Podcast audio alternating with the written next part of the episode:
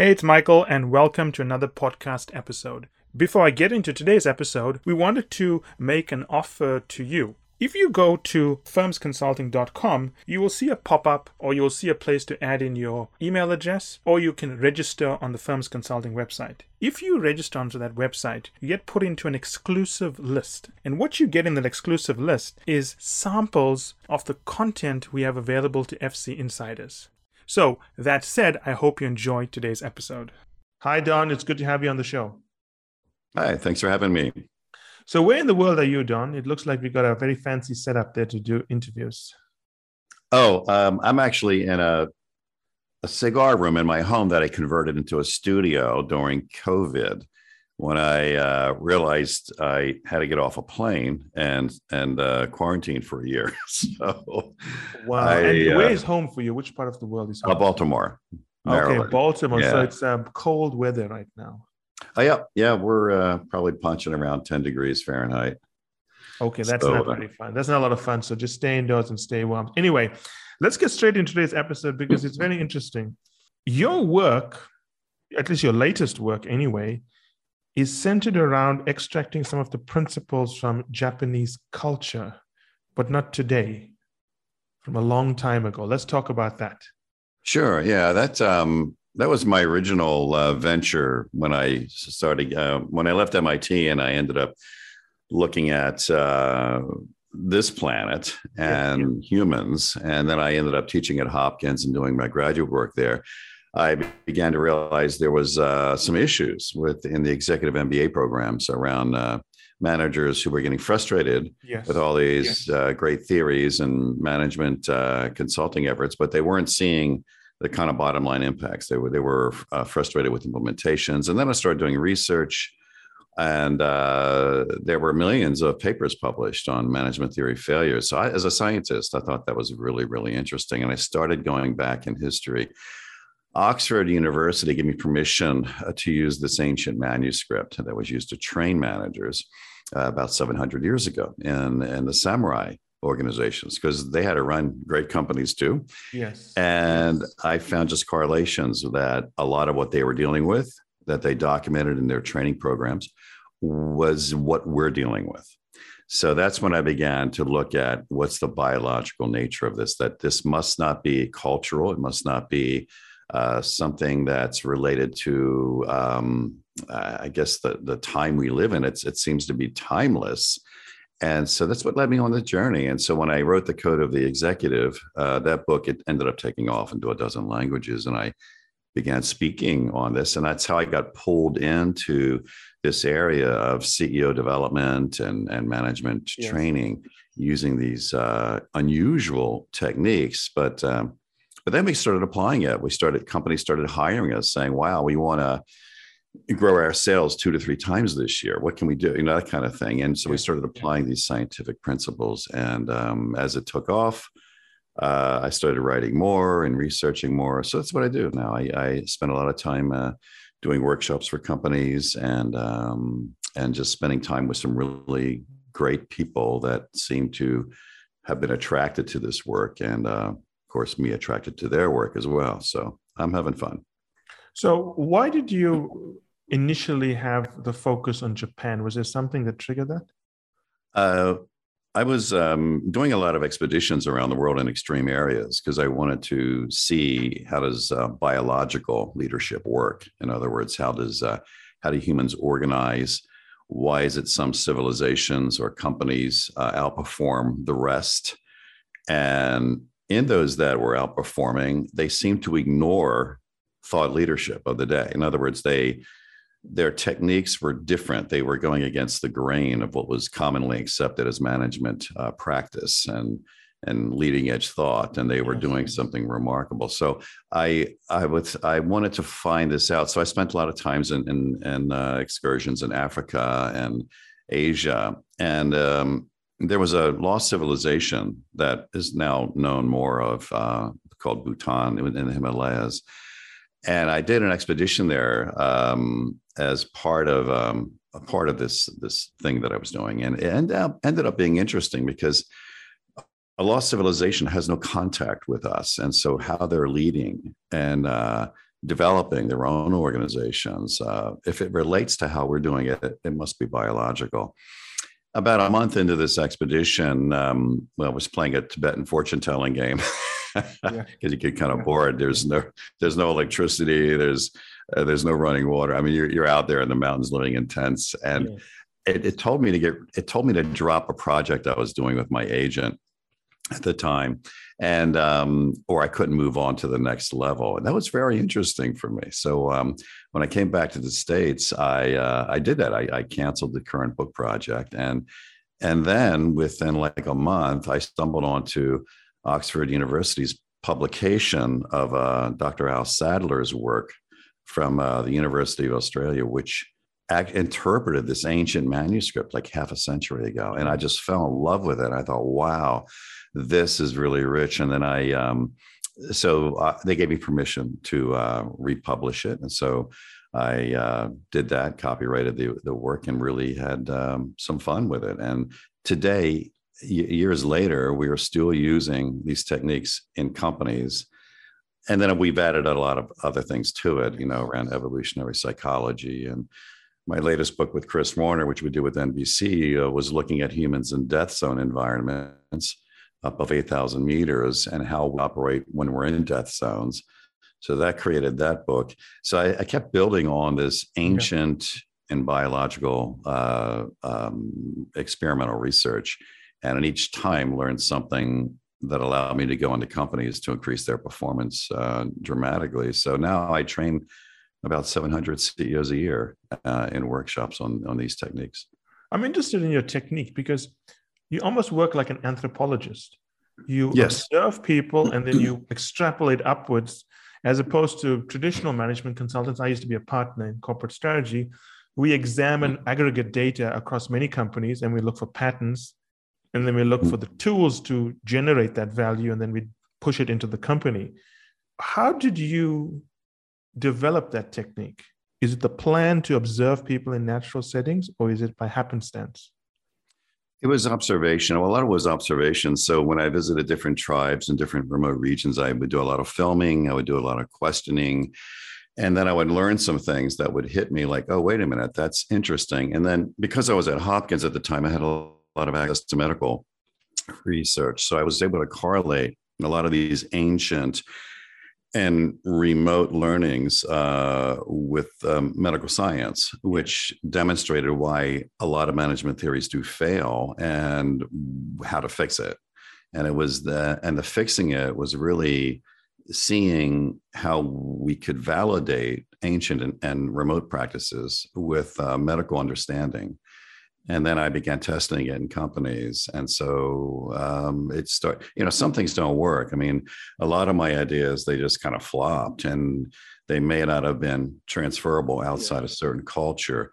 Uh, but the few that did work, we just kept building on it, and that's what we do today. I was just in Chicago doing a speech with. Um, a friend of mine, Bob Burke, has been really a big supporter for my research over yes. decades and he he hardly recognized the uh, the speech because uh, at this three hour workshop, I probably changed half of it with with new discoveries. so it's always evolving. I'm always learning. I'm making mistakes and learning from those. Uh, and that's what I love doing. I love researching and teaching and helping uh, you know CEOs uh, you know drive their companies faster and better. Because in a sense, I think it's it's companies it's it's the leaders of companies that are changing civilization more than any other professional group. And it seems to have always been that way for thousands of years. But we've never really taken the responsibility to say, hey, wait a minute, you know, we're making an impact that's going to last for centuries. So let's let's make good decisions. Also like your approach, which is you're more like an explorer than a researcher. Yeah. And I think that's a very yeah. good way to do things rather than sitting in a nice office at Yale or something and you know reading peer-reviewed papers. But I want to come back to something you said that got my attention. You said it a few minutes ago, and I want to explore that. You said that companies that do well over time tend not to follow the fad of the moment.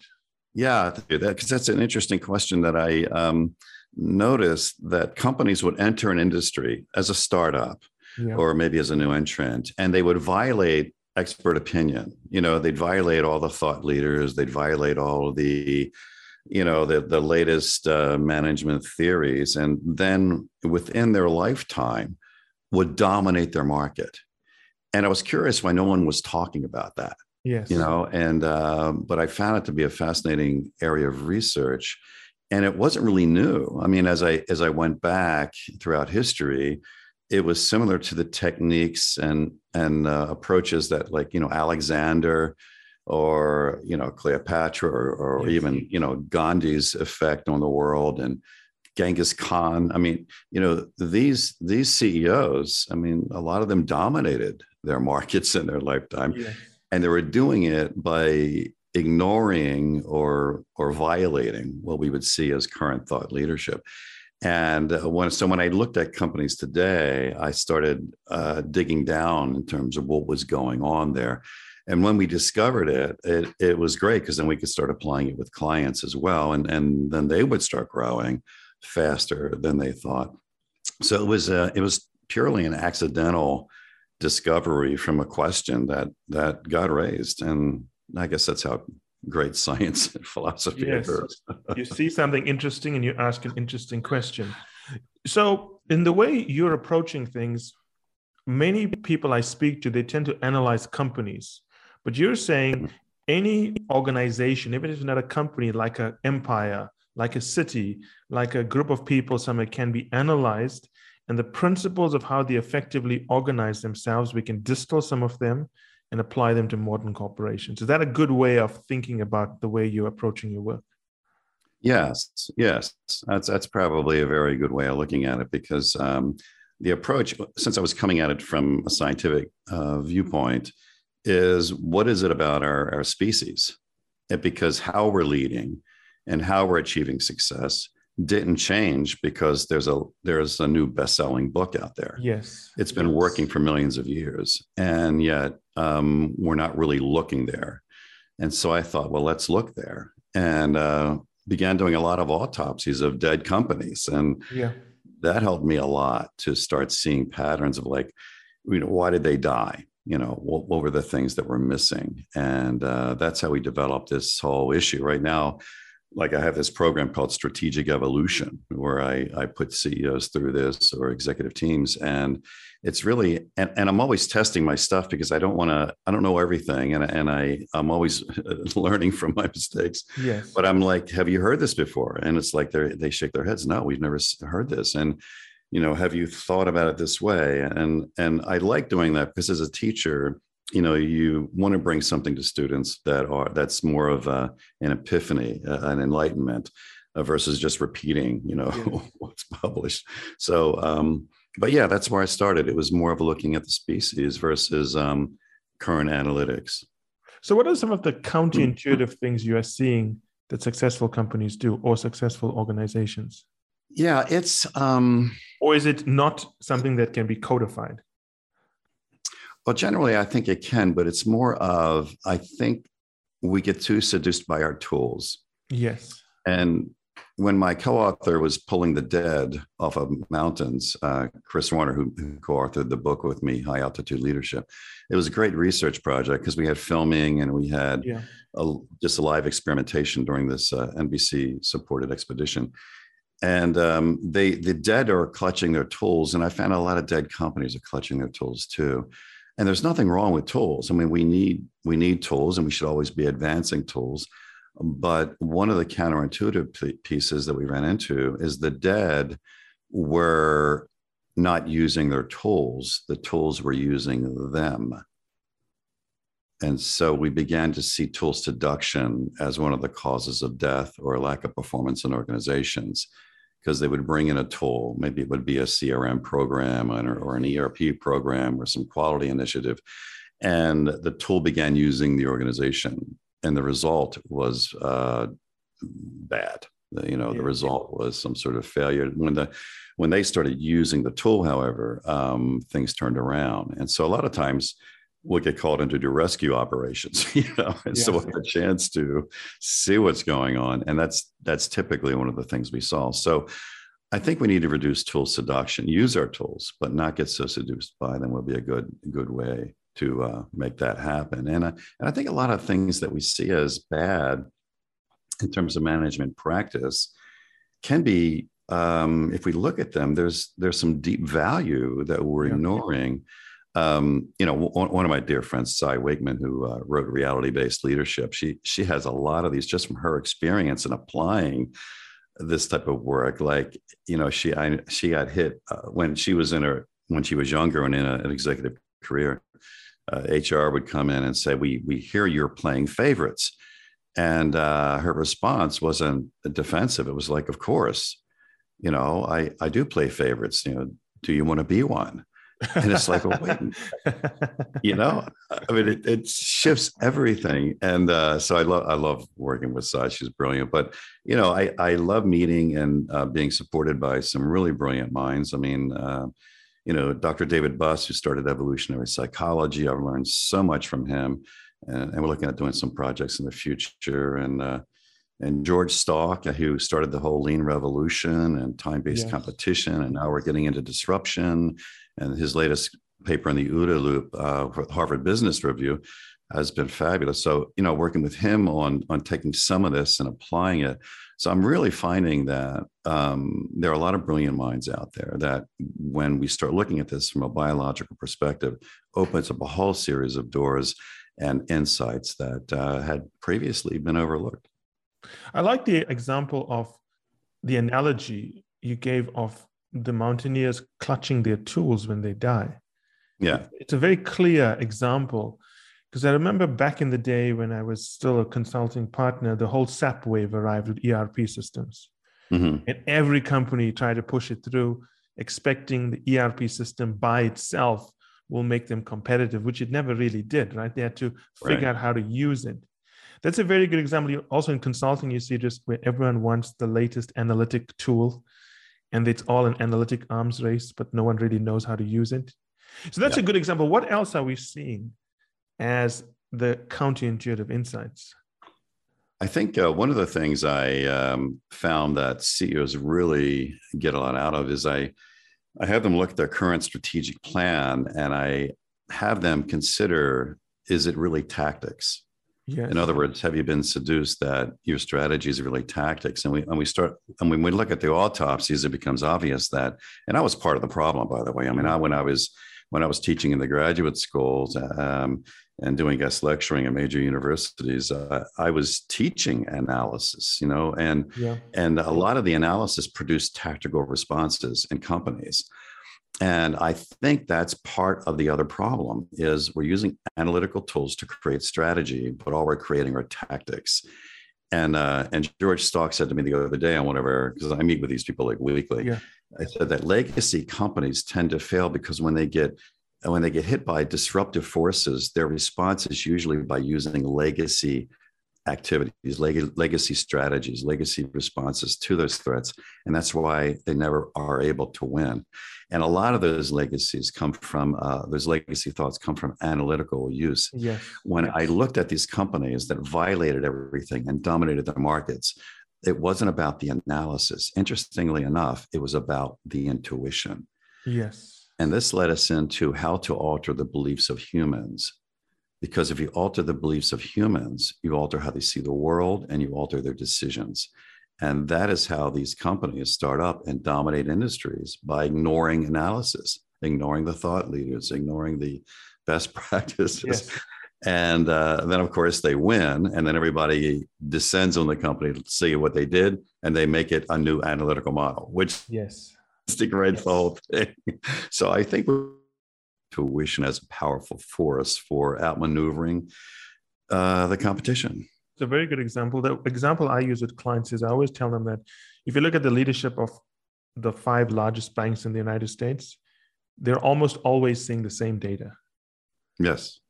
They're seeing the same reports, the same data, but how is it one of them is seeing something different when they look at that data? What makes that possible? That's the part you've got to focus on. And often yes. when I work with clients, I always tell them that if you are spending more than 20% of your time on analysis versus spending 80% of your time on thinking about what you've just seen, there's a problem there. Yes. The yeah, thinking part is, is, right. is the most important thing because one CEO can say, the market is declining, the other one can see something completely different.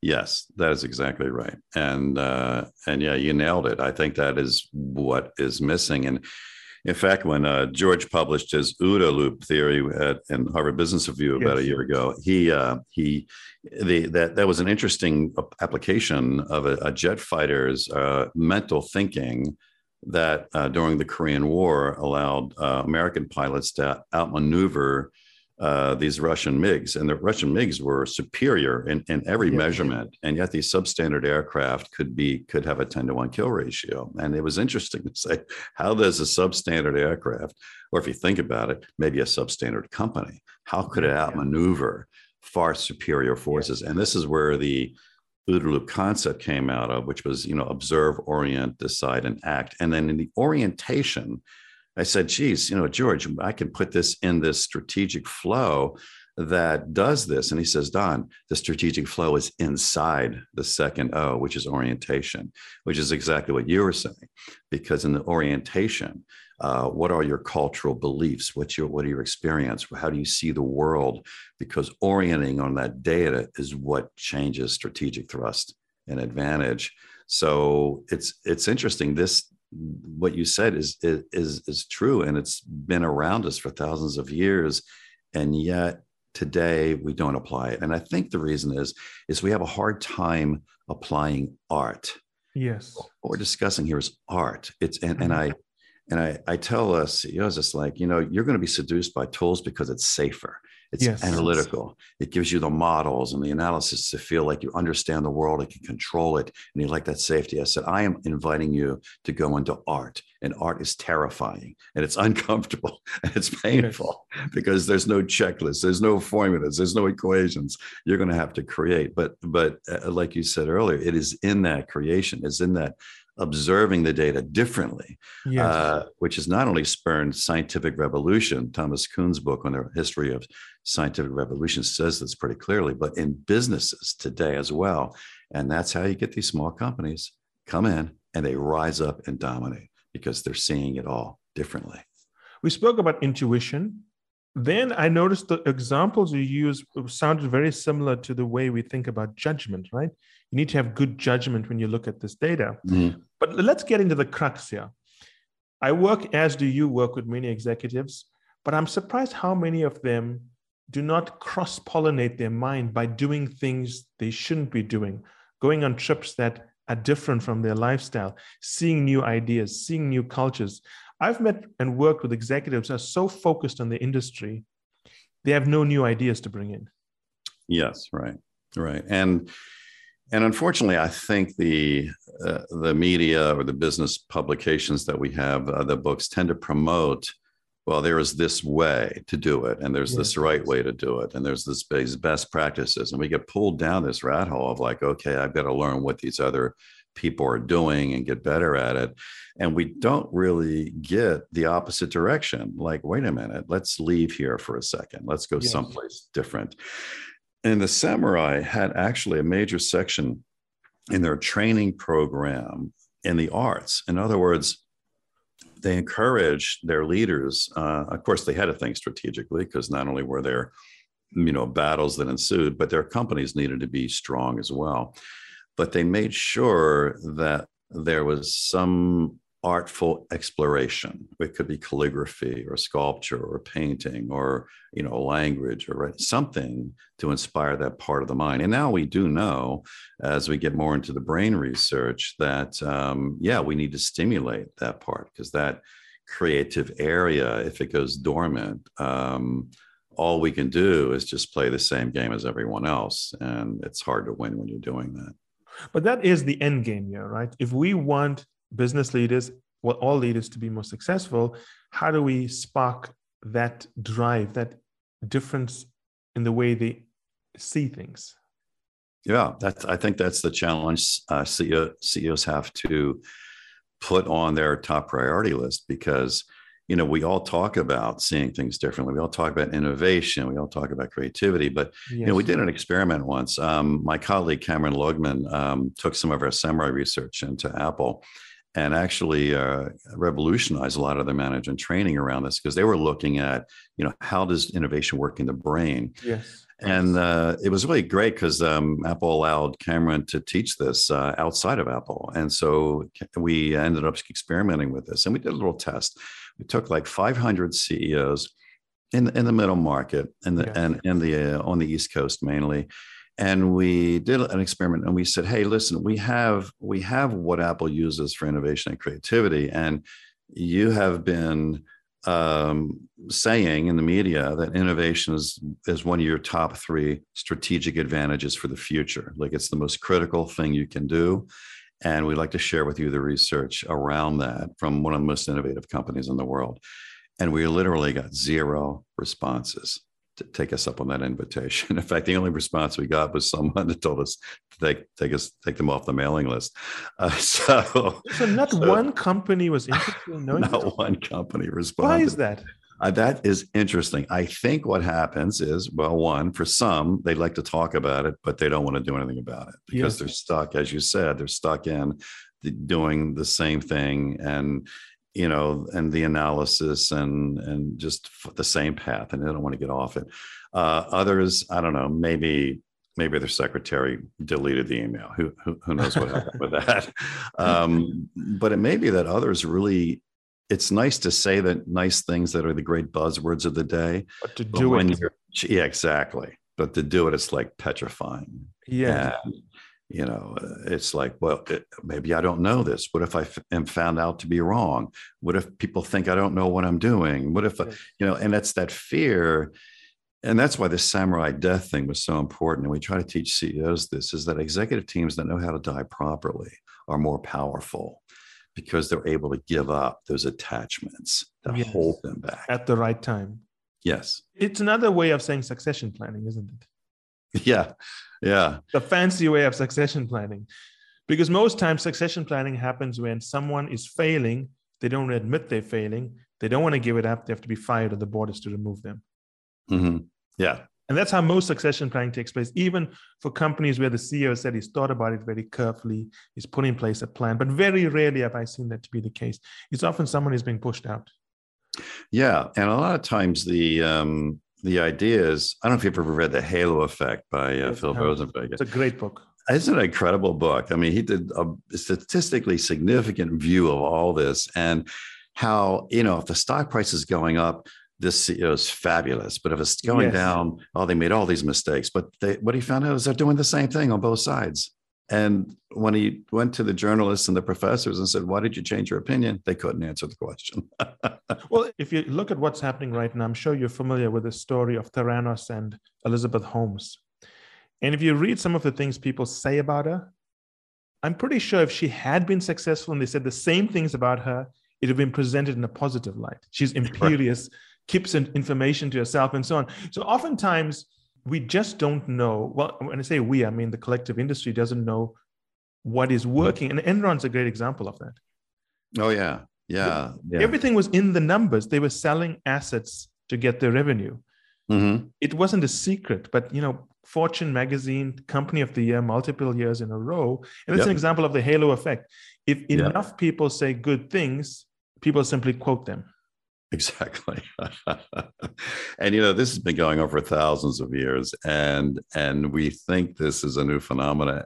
And what I find delightful is when I'm able to coach CEOs and I'm starting this online group coaching thing too, because I want to get CEOs in a room and just sort of stimulate this thinking because it's like, wait a minute, this is not new. I think we're caught up as, as a species sometimes in fixating on these thought patterns, and it's hard for us to unhook. But those CEOs that can unhook end up having an advantage competitively and taking their companies to new levels. And so I I think it was and and it's, it's you don't have to look far. I mean, I flew yeah. in from Chicago doing a speech there yesterday on Southwest Airlines, and according to the experts of the uh, airline industry, Southwest wasn't going to make it. You yeah, know? that's right. I remember that. you know, and but then when the market capitalization of Southwest exceeded the entire market cap of the airline industry, all the experts, all the management consultants kept their money. They didn't return their funds exactly. for the float. and of course, they then wrote case studies about how they identified why Southwest was successful. exactly. As the industry always does, right? It, always yeah. good at looking at the past, impossible to predict the future. I know, and I think what's interesting, and one of the books I'm I'm I have written, but I haven't published it, is, is an entrepreneurship because we are now putting people through these entrepreneur trainings and programs, and uh, and that's all great. It's just that we're finding more and more that entrepreneurship is more of a biological predisposition. It's not something you really learn. Yes, because you know if it's not in your makeup for taking risk and failing, uh, that's a problem. And so a lot of these authors, to get back to your point, they show up after they're successful and say, look at everything they did right. Yes. But they weren't there when they were suffering. Exactly. They weren't there when they were near bankruptcy. They weren't there when they were losing sleep and you know their lives were a shambles. And that is where the magic happens right there. But they don't publish any of that in the books. Yeah, I mean, a good example. I use this example a lot with CEOs. I use the example of Pfizer and Viagra. A mm. management consultant could never have created Viagra. It had to be a scientist. So when you're thinking about all these fancy tools that you're going to bring to your business, you still need the breakthrough product. Yes. And the question is, how do you create the breakthrough product? And that's the part mm. about intuition, seeing things outside. It always surprises me how few executives I work with put it into their diary to spend time with someone from another industry to see how they solve problems. Yes, and I and for CEOs, I think they don't think about. Um, and it's interesting to say that because uh, my neighbor uh, down the street is Trinity Bivalacqua, who was the doctor who now is at uh, at Johns Hopkins who actually mapped out the Viagra pathways. Yes. Uh, okay, and, good example. I had him over, had him at a party, and me being a geek, I'm saying, Trinity, show me, yeah. show me the camera, and he mapped out this thing in, in my notebook. So what's really uh, what's interesting is uh, CEOs aren't there. I think as much to have the ideas as much as to empower those people who can create them. Yes. And I think that's the power i think the overlooked leadership piece t- talking about what's another twist on thinking here is i think we have to stop teaching leaders that followers are following them. Yes. Because i know when like when when steve jobs died he, they wrote books about his leadership style. Yes. and what did they have to say? He was they, a tough guy. It was interesting about that, because at the time that my my comrade uh, Com- Cameron Lugman was at, at, at, Apple, and and they were looking at this innovation thing in the brain, which I thought was fabulous stuff when when we talked about it. But he, um, I've realized that people weren't following him, and I'm thinking, wait a minute, does that mean now? Used to every, park in the handicap space. yeah, I just did. And I would hate to be a business school professor having to start my my classes saying everything I'm going to teach you here is irrelevant. Yes. Because the guy who violated everything I'm going to teach you created the most powerful company in the world. But the deeper question is what was going on? Why were people following him? And that's when we realized in our research followers don't follow leaders, they follow the story the leader represents. Yeah, higher purpose. Yes, what we call the compelling saga, the strategic. Yeah. Oh, I like that, the compelling saga. Yeah, it's uh, you know, we follow, you know, we look at these tribes like the Vikings, and how did they get people to get on these ships? Yes, they knew they were probably going to die, yes. and it was there was the story. So I think we should be teaching leaders what's the story you represent, because that's what people are following. Yes, I mean, I'm a big fan of military history and mm-hmm. one of mm-hmm. the things I've been searching for, because it's very hard to find, is how did Stalin motivate the Russians when on the brink of disaster in World War II? I mean, what did this guy do that would mm-hmm. make these people go out and turn back the Nazi army? Yes. It wasn't yes. rational thinking. It, there was nothing rational. It was completely emotional, right? Yep. And that's the thing about you know compelling saga. It must be emotional. Yes and that's the definition. I was like, because uh, when I when I do my CEO workshops and, and I go in or oh I go into a company to do these workshops, they get it. It's like when I raise this up, it's like you know your mission statements are great. I mean, I, I'm all for touchy feely motivational statements. The problem is, is that I think we went a little bit overboard on the happy employee movement. Yes, yes. I think uh, all these experts in happy employee movements are forgetting to ask the dangerous question of what do people do when they're not happy? Yeah. And do they lock arms and go into battle with you, or do they turn and run and leave you stranded alone? Yes. And that's when all of a sudden the lights go on. I said, you know, you need something more than a mission.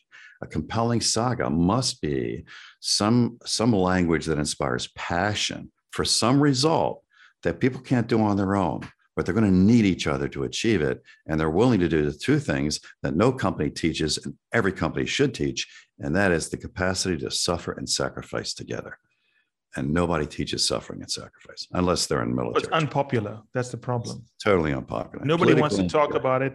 It's bad to say we're going to suffer. But I remember there was this episode of Narcos, the hit show on Netflix, and there was a scene when Pablo Escobar, right towards the end, he's going to be arrested. He's hiding in a house, and he asks his lieutenant, you know, where are the where are the soldiers? Where's the guys protecting me? And the lieutenant says, "Well, we have no money. How are we going to pay them?" And the point I'm trying to make here is that a paid army is never going to beat a motivated army. Right. Exactly. Because a motivated army will find a way. It's existential for them. Yeah. And that's the that's when you see these startup companies. I mean, yes. some of these people aren't getting paid, or they're getting paid half. Yes. You know, they're sleeping in their offices. They're enduring hardships, and you look at these stories, and it's like, wow, that, you know, to be part of that team you're a dangerous entity, right? Because yes. you're going up against companies where everybody's comfortable. You know, you can you have an advantage. You can outmaneuver a comfortable team. Yes. It's interesting you talk about uh, pain, turmoil, difficulties, because those are seen as liabilities in business today, things to be avoided versus nurtured. Yes. Yes, that's that's why I think this research is is getting such attention in CEO communities because any entrepreneur knows it's true. Yes. It's not just entrepreneurs. I mean, I remember work, talking to Gary Hamel, and he was talking about how some of these Chinese companies work, how mm. the employers work. He was telling me the story of, I think she's, I think, I, I'm not sure she's the wealthiest female entrepreneur in China. And her office is in the factory where she yeah. sleeps upstairs so that she can see what's happening because she wants total control over it. Yes. So this is a situation where she has the money, but she yep. has the drive. And people follow that. people follow that story. It's not because she probably has a Ferrari, I don't know, maybe, but she has the compelling saga. She's going to do it. I want to work for that lady. Yes.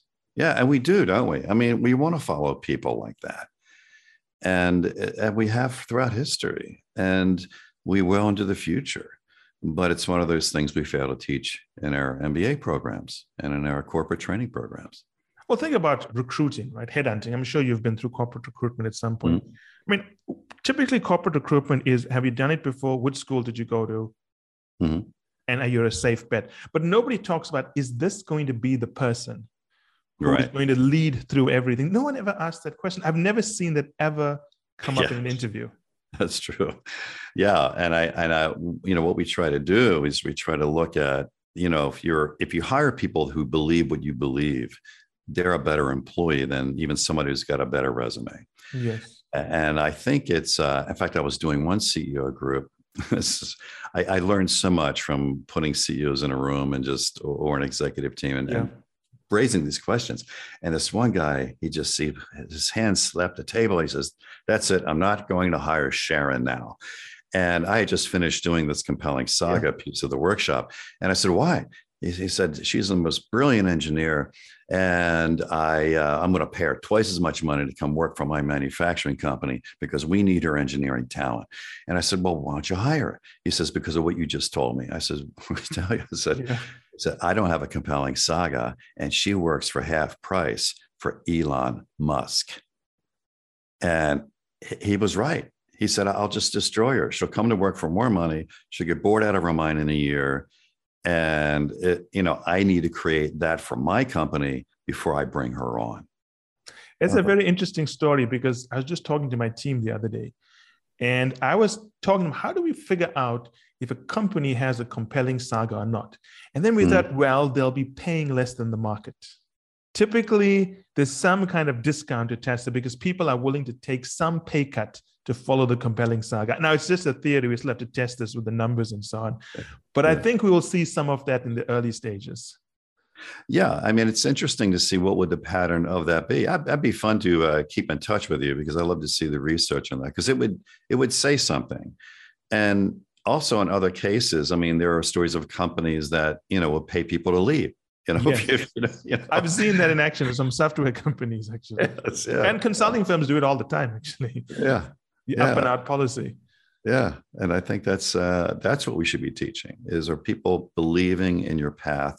Are they willing to follow the story you're up to? And uh, that's a that's a better organization, and you can outmaneuver the rest because you know your best targeted enemies are those comfortable companies where everybody's safe. Yes. Well, it's also the way we teach. The ability to create a compelling saga is something we just do not teach people. In fact, Right. we kind of beat it out of them when they're in MBA programs, whereby you have to follow this coursework, speak in a certain way, yeah, and tell us. I mean, what's become very popular today is telling a story, but most of those stories are so boring. No I mean, let's be honest, right? Storytelling has become a big business. But if everyone's telling a story, you just reached parity with everyone else. And you know, I think that's the total seduction thing. We have people that will present some art, something new, something Yes. fresh. And within three years of best selling books, it becomes boiled down to just another tool. Yeah, because it's almost as if the way writers present things, management writers, is they think you can re engineer or reverse engineer intuition. right. But You can't do that. I mean, I always use that Viagra example because the story is, you obviously know the story better than me, but how did that guy figure out it could be used in this way? I mean, Mm, another scientist wouldn't have been able to make that connection. right. And, and that's, and you see that throughout history. It's all of a sudden there's this aha, there's this epiphany, and then Yes. the world begins to change. And you see this a lot in in in our civilizations uh, over time and in warfare. And in fact, George Stalk is a as a if we ever get a chance, we can I can hook you up because he's a he's a also a historian. I actually do know. George Stalk because I'm Oh, you friends with do? Paul Oh. Um, Oh, excellent. Paul. Medisoni, ex BCG, ex McKinsey. Yes. I think he's best friends with George Stalk. So I've met George before. Brilliant mind, very underrated in my opinion. Very, very much. I'm trying to change that because we spent about an hour. We're He's together. very every modest. he is very, very. I love the guy. We spent an hour a week together, and we're looking at doing some uh, some things in the future, maybe like Very a, good. a CEO online cohort thing. Um, but it's it, it's it's that's that's the thing that comes out is this this um, insight. And you're right. It we don't teach this as a required course in our MBA training. Um, we just throw a bunch more tools at it, and it's like, okay, now go off. But we wonder why did this one company exceed the other when they had the same training and the same books? And it's it's all about that intuition. I yeah, it's um, I'm just trying to get more of this out there faster to more people because it can help so many companies and so many lives, you know, and so many impacts. I mean, when you put it at a country level, how many countries can be transformed if their leaders were able to shift their beliefs? Yes, that's right. And I also think that if you look at real business, you know, if you've actually been in a boardroom and so on, we tend to be seduced with the idea of analysis influencing a discussion. Right. Oftentimes, in a real boardroom meeting where the real decisions are made, there's very little analysis that's going to influence the decision that the CEO has already decided to implement. Yeah. Right. He's made up his mind. He's looking for what he wants, or she's looking for what she wants. She's, he or she is going to skim what they think is going to support them. Because when Mhm. I was in consulting, I know there's, you know, people spend so much time on the perfect analysis. And I say there's just the CEO just needs to know two or three things. right. And as long as you answer those two or three things, you'll save everyone a lot of time and money. You know, people always tell me, what is strategy? It sounds so complex. It's very simple. Find out what people want, go and get it and give it to them. Mhm. That's pretty much it. And I think uh, I think uh, you just reminded me the analysis thing. Part of the seduction there is the way we we think that these plans that come out of this actually work. Yes. And uh, when I was, uh, I spent about a year off and on with Matt Eversmann when we were studying Black Hawk Down.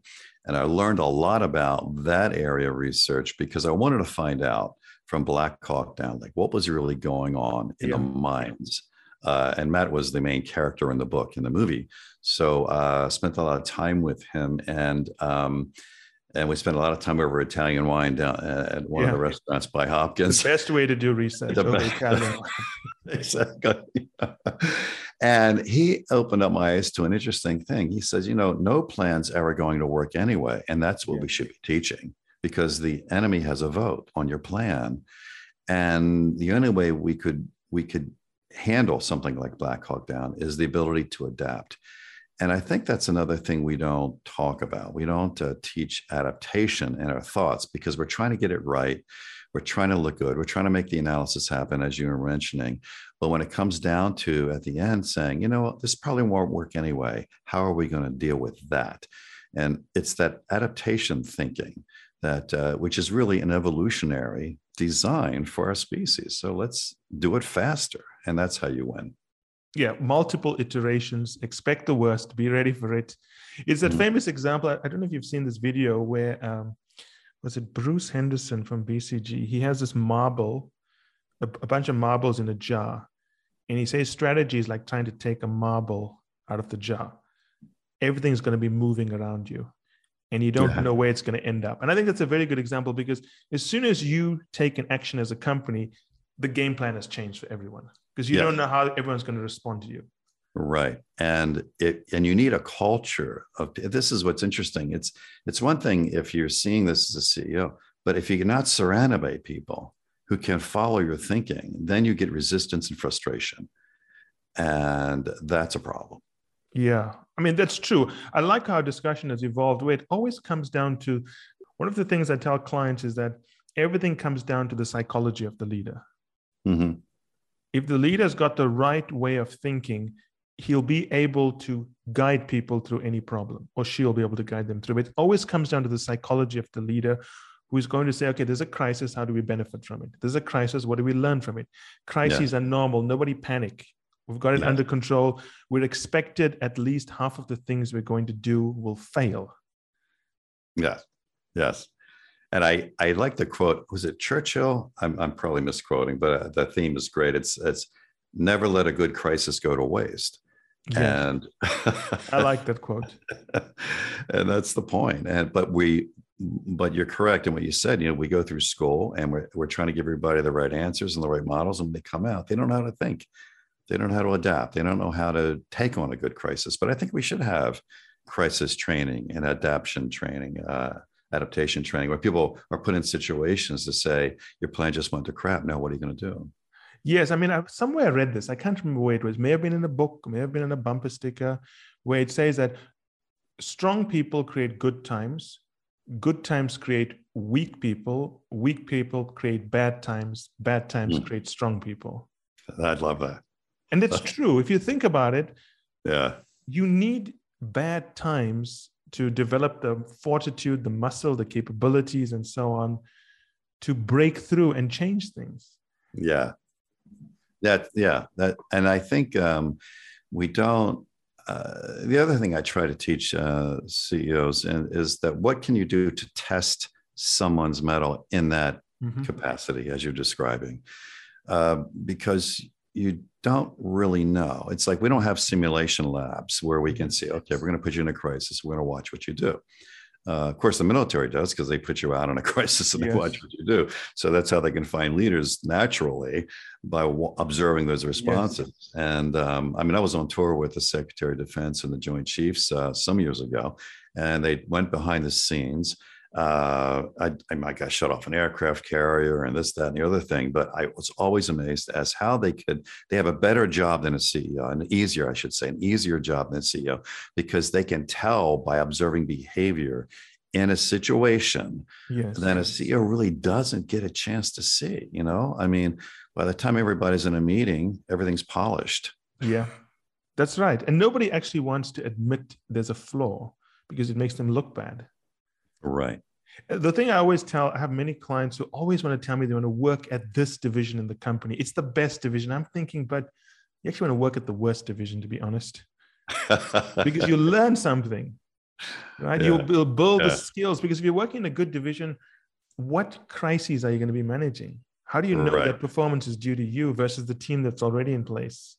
Right, and I think that's the uh, that is the key. Is we don't teach was it, I think Kotter uh, came up with this. I'm sure you've heard this quote. It's the difference between management and leadership is managers create order, leaders destroy it. Yeah, I like that. but we don't teach leaders to destroy anymore. Yes. We're, we're, we're confusing leaders by making them managers. You know, one of the things I look at always the macro trends of what's happening. Mm-hmm. One of the questions I always ask CEOs and so on is if China has grown so rapidly, what does it say about our educational system? Because all of our top leaders go to the same schools roughly. Most of them are Harvard, Stanford, Wharton, and so on. Mm-hmm. So, what are we teaching that's not right? Why is it that we're losing in some areas? And maybe it's normal to lose, I don't know.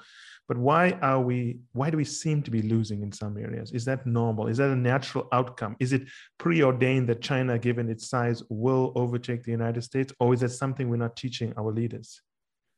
Yes. I mean, this whole, um, that's a good point you bring up because as you know, how many CEOs actually see that they're part of a countrywide cultural initiative? Exactly. And and what does that mean? And how does that drive our our education? And what does the world of the future look like?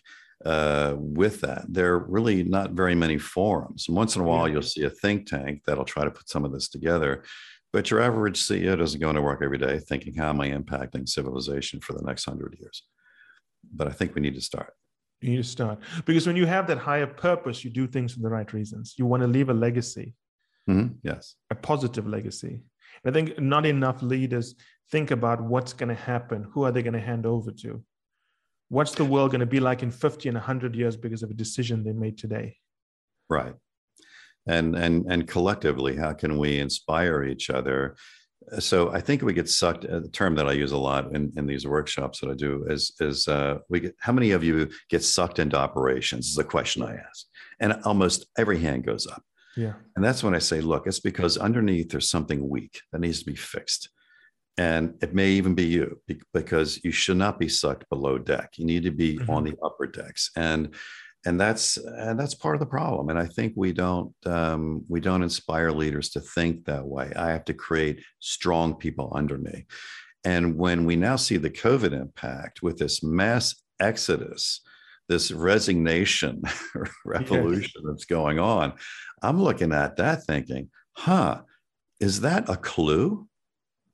You know is that a clue that you didn't have a compelling saga. You yeah. might have had a touchy feely, a touchy feely mission statement, and maybe they were there for the money. But now all of a sudden, where'd they go? Where did they go? Eh, that's a good question. And you can't see that if you look at just your company. It's the macro data, the big picture movements. Right.